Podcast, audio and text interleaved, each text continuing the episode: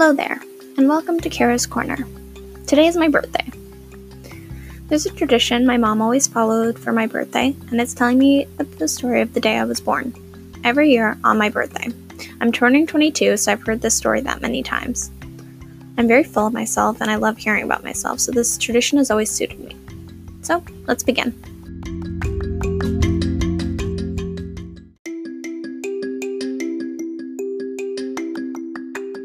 It was a stormy day on June 2nd, 1998, and my parents were moving houses. Around noon, she began to feel contractions, and she had some errands to run, like picking up her mom from work and finishing up moving. And it was around 4 p.m. when my mom first tried to admit herself into the hospital. But she was turned away because she wasn't quite ready, and there were tornado warnings. Not wanting to go back across town, my mom went to visit our family friend, may he rest in peace, and because he lived close by, Lynch, so my mom gets there, and Lynch is being this amazing host. So amazing, in fact, that every time my mom has a contraction, Lynch would jump up and go make her food. I'm talking hot dogs, pizza, bagel bites, french fries, and more. He had a deep fryer at his house, so it was pretty big on food. After the feast, my mom felt ready enough to go to the hospital. She shows up, and the nurses are like, You're still not ready. And my mom was like, Well, I think I am. And they were like, Fine, you can stay, but because of the tornado warnings, we'll keep you in the hallway until you're absolutely ready. So my mom's in the hallway in labor for a while, and out of nowhere, a doctor checks up on her and is like, hey, you're literally giving birth right now. And doctors and nurses start rushing around making room for my mother, who at this point has been in labor, as in like starting contractions at the beginning of the story up until this point of the story, for more than 12 hours.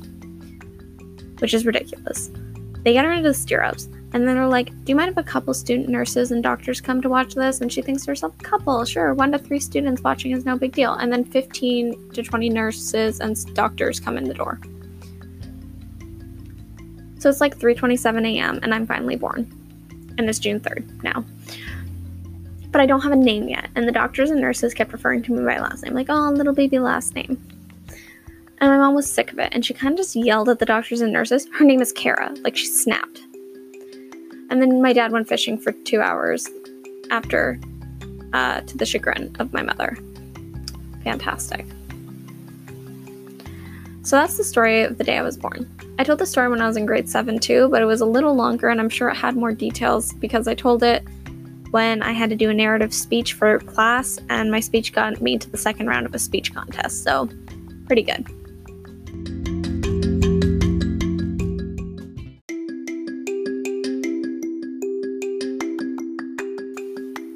Hear this story every year, and every year I know the story, but my mom seems to add more and more details depending on my age.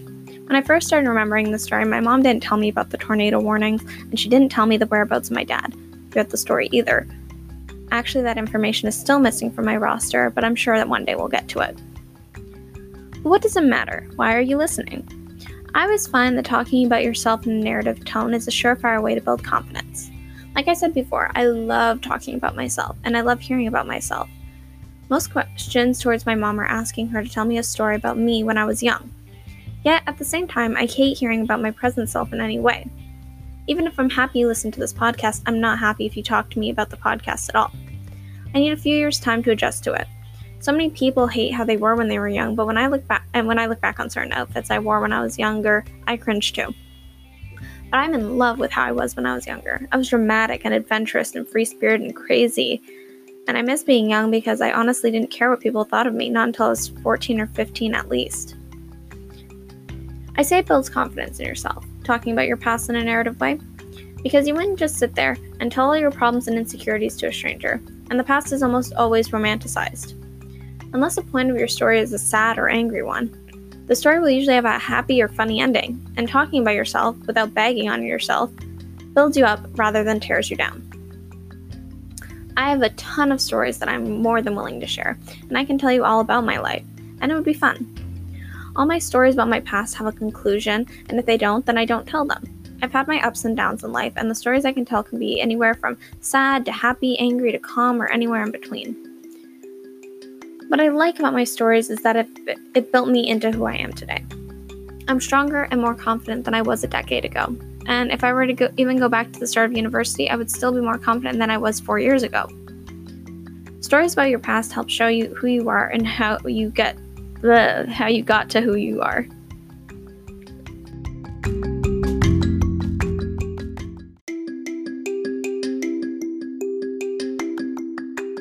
So, who am I? This is the second episode, technically, but if you really listened to the first one, that was for class. This podcast is an outlet for me. I'll talk about my homework assignments that I did a lot of research for, and I'll give information about it, like what my conclusions were and what facts are there. I'll talk about stories about my past, and you'll get to know me through that. I'll even tell you ideas for fictional stories I've had, all that I can remember that I wanted in a plot but never got around to writing it out because planning a story is too much work. Sometimes I believe I'm the most interesting person alive, and other times I think I'm super boring. I have quite a few fun stories that I'm sure you'll love to hear. Sometimes I'll tell more than one in each episode, depending on the point of the episode. Hmm. Guess that's all for now. I'll see you on this later.